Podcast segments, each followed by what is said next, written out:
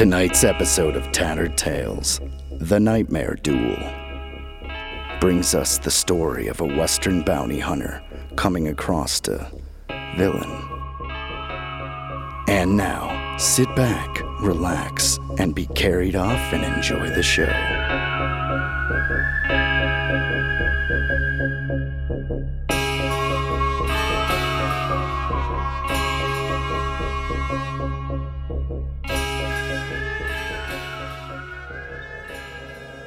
Hey, I'm wondering if you can help me. I seem to find myself in quite a mess here. Truthfully, I. Well, I'm not sure whether I'm lost, trapped, or being held captive. Probably be easier to explain if I was certain of which one. Now, I don't want to leave you out headed, nor do I have time to yarn away for too long. Still, it's probably best if I start from the beginning. I was riding through northern Wyoming to a small settlement that is little more than a bone orchard. For whatever reason, the town dried up before ever getting a proper name. Few folks that still live there refer to it as Stillbend. I rode in about an hour after dawn.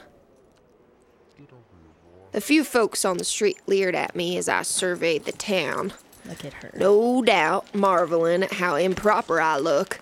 If a woman not riding side saddle wasn't strange enough, the fact that I had the gall to wear what they perceived to be men's clothing really caused a stir with these 10 cent men. If the town was left dying on my last visit, now it looked like crowbait. Besides, for the handful of people poking around, the only signs of life that I could see was coming from the half dilapidated saloon at the center of Main Street. The music pouring out of that place was in stark contrast to the decaying ruins of this once booming prospecting camp. I tried to pay it no mind as I walked over to the hoosegow. Well, what in the. When I got to the board, there wasn't a single bounty posted. Normally, that would be all she wrote, but I figured I better step in and see, just in case. What? Huh. Ugh. Oh, I was fit to be tied. The place was deserted. There wasn't a sheriff, deputy, or jailbird in sight.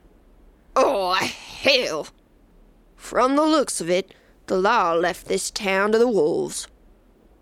I can't say I was too surprised, but problem was, no law meant no lawbreakers, and no lawbreakers meant no bounties.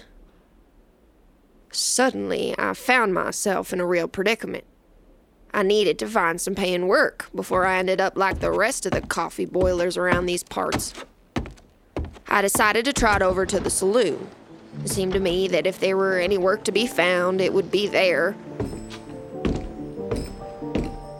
I about swallowed my heart when I saw the saloon was about as dead as the rest of the town. Took all I had not to air out my lungs right then and there, although that could bring the type of attention that would make an already queer sight such as myself unemployable amongst this lot. I noticed the bartender staring at me. He gave me a short nod. I returned the gesture and headed over to the bar. Howdy. Whiskey? Just an Adam's ale. Thanks. I couldn't help but notice y'all ain't got any bounties posted. Well, Missy, I suppose that's because no one's been tending that post for a few months now. Sheriff Brown cleared out the place with his two girls. Then the three of them got to wiggle on out of here.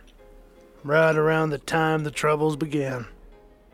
Before I could inquire as to what new thing could have happened that would still be considered troubles compared to what has already come to pass here, we were interrupted by a familiar voice. Now, do my eyes deceive me? Or is that there Jenny Lang roosting at my bar? It was Cheryl Lamont, a working girl I met a few years back while in the midst of a manhunt in the surrounding area. Her story was sad, but not uncommon for women in her position. Poor girl was widowed young, forced to dance the cooch to keep food in her belly. Like you might expect, one thing led to the other, and soon young Cheryl found herself a permanent resident of the McShane Saloon. Hey there, Cheryl. It is you! My dear girl, it's been too long. What brings you to this god-forsaken place? Just making my way across the state, picking up work as I go. Usual. Unfortunately, your barkeep here has just informed me that Stillbend's well has gone dry, so to speak. Ain't that the truth? It's a shame, really. Well, if the whole thing is a bust, why are you two still here? Cripes, Jen. Where would I go? Wherever you want. Cheryl just looked at me a little sadly and shrugged. She would never leave. For the same reason she stayed after her husband died. The girl is rooted. For better or worse. I gave her a solemn nod of recognition. No need to make her say it out loud. I let her off the hook turned my attention back to the barkeep. What about you?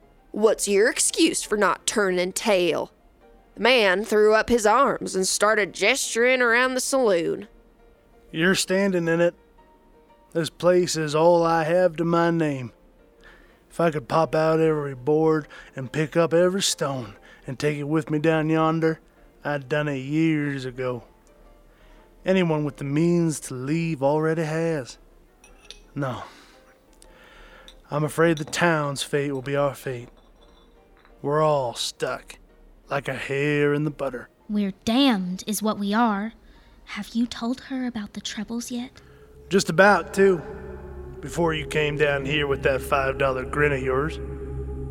All right, enough is enough. Will you two stop wobbling your jaws and get to it? What exactly are these troubles? Not what? Who? The man in black. He ain't no man. Cheryl here thinks we got ourselves a genuine devil. But I reckon you and I know better. He's a man, all right. Wicked, nonetheless. He's been coming around for a while now. Always at night, always alone. At first, we paid him no mind. It's not entirely uncommon for folks to wander in on their way to someplace else. Just as likely he was a waddy. That's what I thought. Mrs. Claiborne was the first to spot his true nature. According to her, the man walked straight into her barn and slaughtered three of her cattle that first night. Folks rustling cattle isn't anything new. You don't understand. He ripped those poor creatures apart. I wasn't there, but I heard the screams. The next morning, I saw the mess. You know, I think he was doing it just for fun. It happened again and again, just like that, every night. When he ran out of steers, he started coming after us. And you all have been sitting back, watching this happen this whole time? Of course not. Samuel and a few of his boys set up an ambush a few weeks back.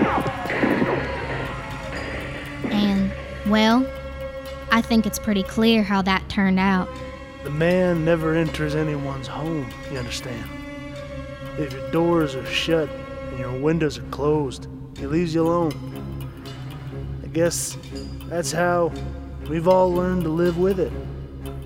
With no more livestock around, things have been relatively quiet. Maybe he doesn't barge in, but he'll watch you. Even with everything sealed up tight, I've seen him peering in at me from outside. He'll stand there all night, staring. I think he's the devil come to damn this place for all its wicked greed during the rush. Now, I'm not superstitious, and I doubted very much that there was anything going on. Except maybe a crazy person pushing his luck in an already bad situation. Still, Cheryl's eyes seemed to speak a truth my mind couldn't quite wrap itself around yet. So, I'd assume you'd all about sell the shirt off your back to get rid of this trouble. Am I right? Ma'am, if you could somehow rid us of this man, I'll give you 25% stake in the card game we got going here. Ain't much traffic coming through lately. Even so, you're looking at quite a payout in short measure. I don't know, Shug.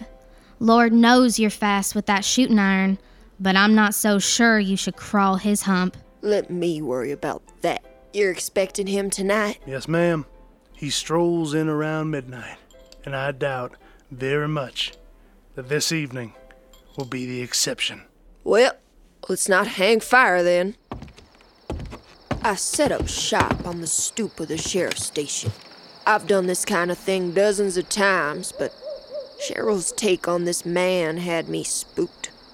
I feel a lot better once this job was done. Like the man in black was in tune to my silent wish. He suddenly appeared on the horizon. The dark figure was backlit by the full moon. He moved with intent, walking straight with a steady pace. He stared forward as he moved, not distracted by any of his surroundings, just strolling ever forward towards Main Street. Soon, he was right in front of me.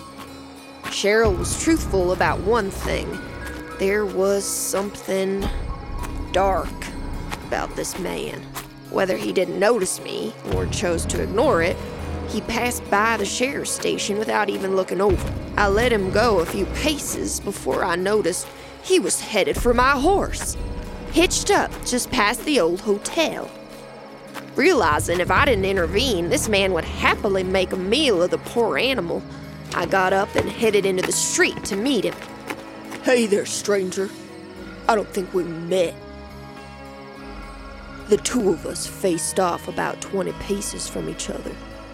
The shadows must have been playing tricks because his eyes looked black as oil.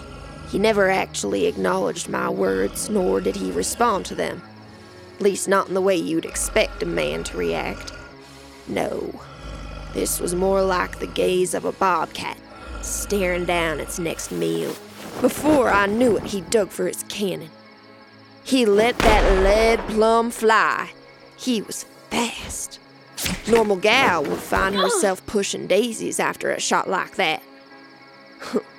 Luckily, I ain't your normal gal. I managed to dodge to the left just in time to save my life. Fortunately, not my skin. That blue whistler grazed my neck as it flew by. I lost a little bit of blood, but it wasn't deep enough to strike anything vital. I pulled my six shooter as fast as my hands and my heart would let me, and I fired. My aim was true. The bullet soared straight and landed right between the man in black's eyes. And I knew he was dead straight off. But it was as if his body refused to accept it. He stood there, swaying for a moment. Small river of smoke escaped from the bullet hole and dissipated into the air before his lifeless shell finally collapsed. Hats. So much for the devil. I headed over to him when suddenly his body began to have a fit. He was shaking something fierce, convulsing. His back violently arched to the point where he practically threw himself into the air. That's when I noticed dark blood beginning to bubble up his throat out of his mouth. No, wait. It, it wasn't blood. It was the same color I thought I saw in the man's eyes. A pure black, oily tone. Yeah. Oil. That's a good way to describe it. Finally, his body stopped wiggling around, but the oil just kept coming.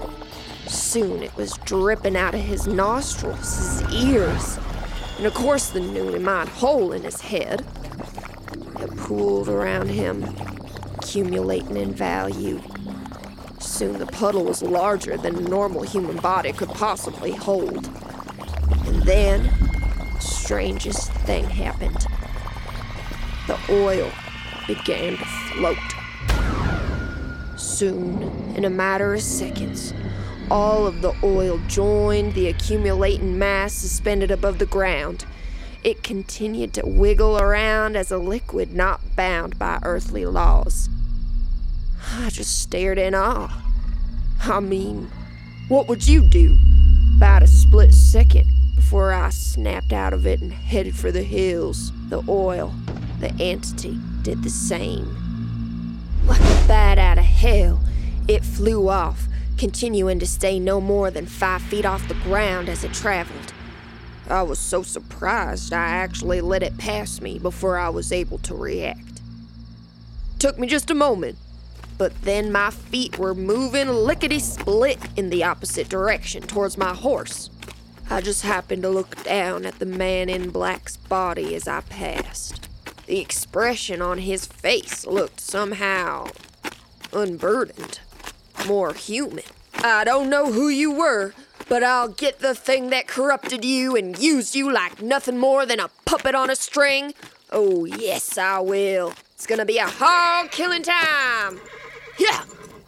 I chased the nightmarish blob for a while before it finally took a hard right into the forest. I was on its tail practically the whole time, dodging trees as I went.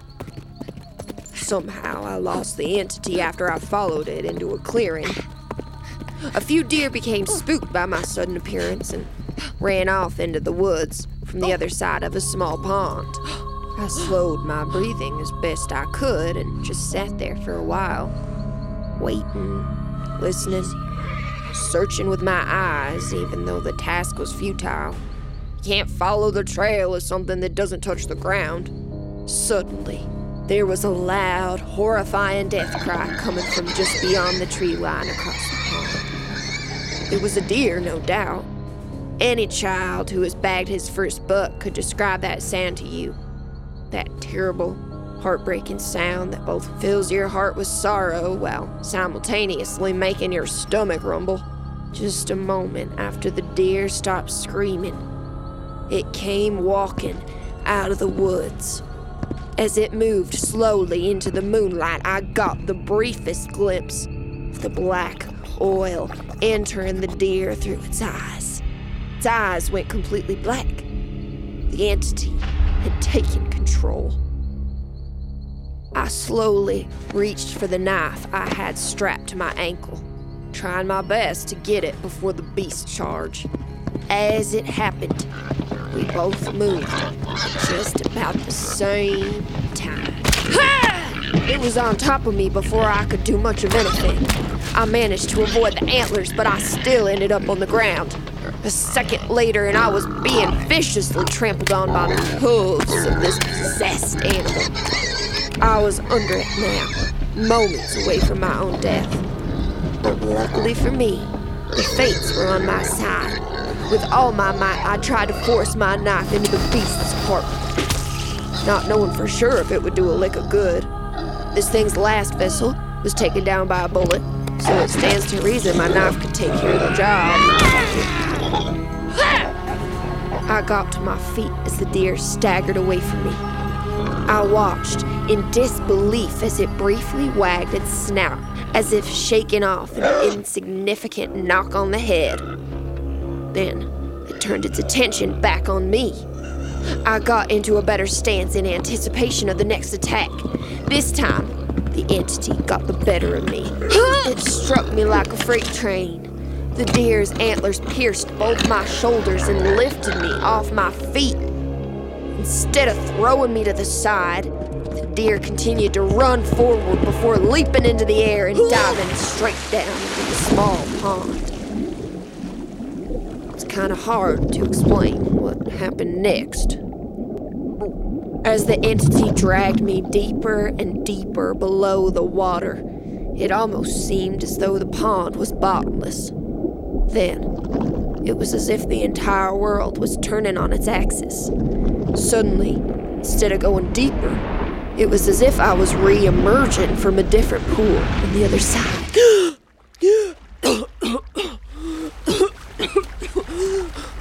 Luckily, somewhere along the line, I managed to detach myself from the deer's antlers.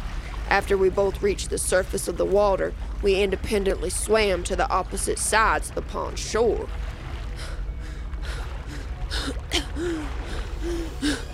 I was somewhere else now. I've never seen a place so dark. This was hell. The Bible has been lying to folks because there was not a fire in sight. Quickly regained my composure and turned to see my enemy. The deer was lying dead on the shore, just on the other side of the pond. Good riddance! I dragged my waterlogged and my bleeding body to a sitting position, began to survey my new surroundings. I was still in a forest, only this one was different.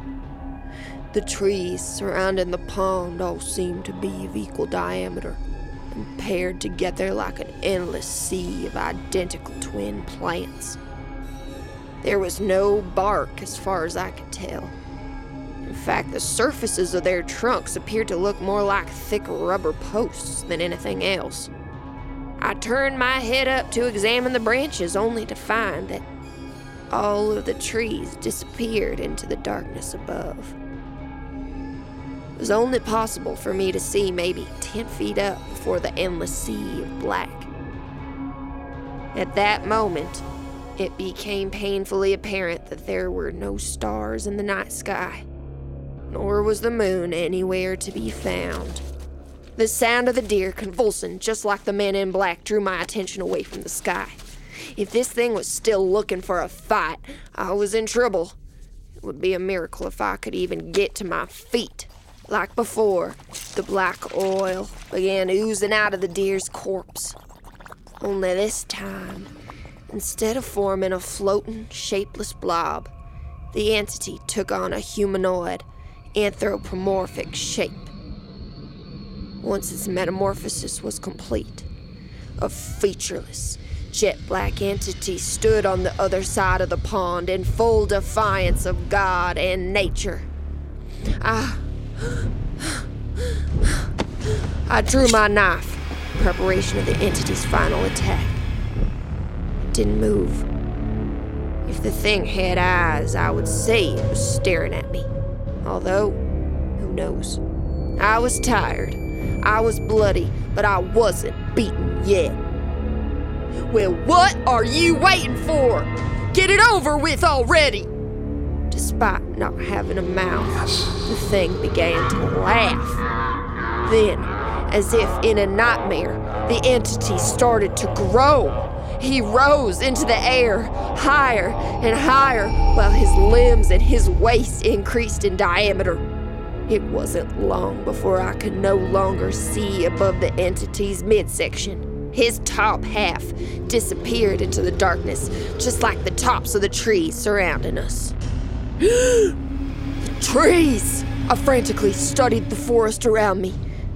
To my horror, the true depth of my bad box was revealed. Oh my god! They're legs! They're all legs! As if the devil himself meant to confirm my nightmare. A large flash of green lightning above illuminated the giant silhouettes of all the entities surrounding me. I was nothing but an ant looking up at Legion. All I could do was scream, one by one, in short succession. All of the massive creatures around me bent over. It was impossible to tell what was darkness and what was them as I was soon engulfed in the oily liquid. Oh, Jesus, Cheryl. I'm sorry. I should have listened to you. I followed my pride all the way into hell. And now, it seems as though my tale is at its end. Then, there was silence. When I next opened my eyes, I was here. Wherever here is. If a place could look like no place, that's where I am. I'm not really standing. I'm not really floating. My surroundings could best be described as void, although it's not black or filled with light. Truthfully, not sure words exist that would be able to accurately describe the true absence of everything. I guess none of that really matters. Now, please, Cheryl, if you're out there, if you can, if you can somehow hear me, I need you, please. I'm, I'm afraid. I never did see my friend Jenny again. Not after that night. Not the real Jenny, anyway. At least I will never forget her. Her face stares back at me from the street every night, the same sweet smile with her new black eyes. I told you, we're damned.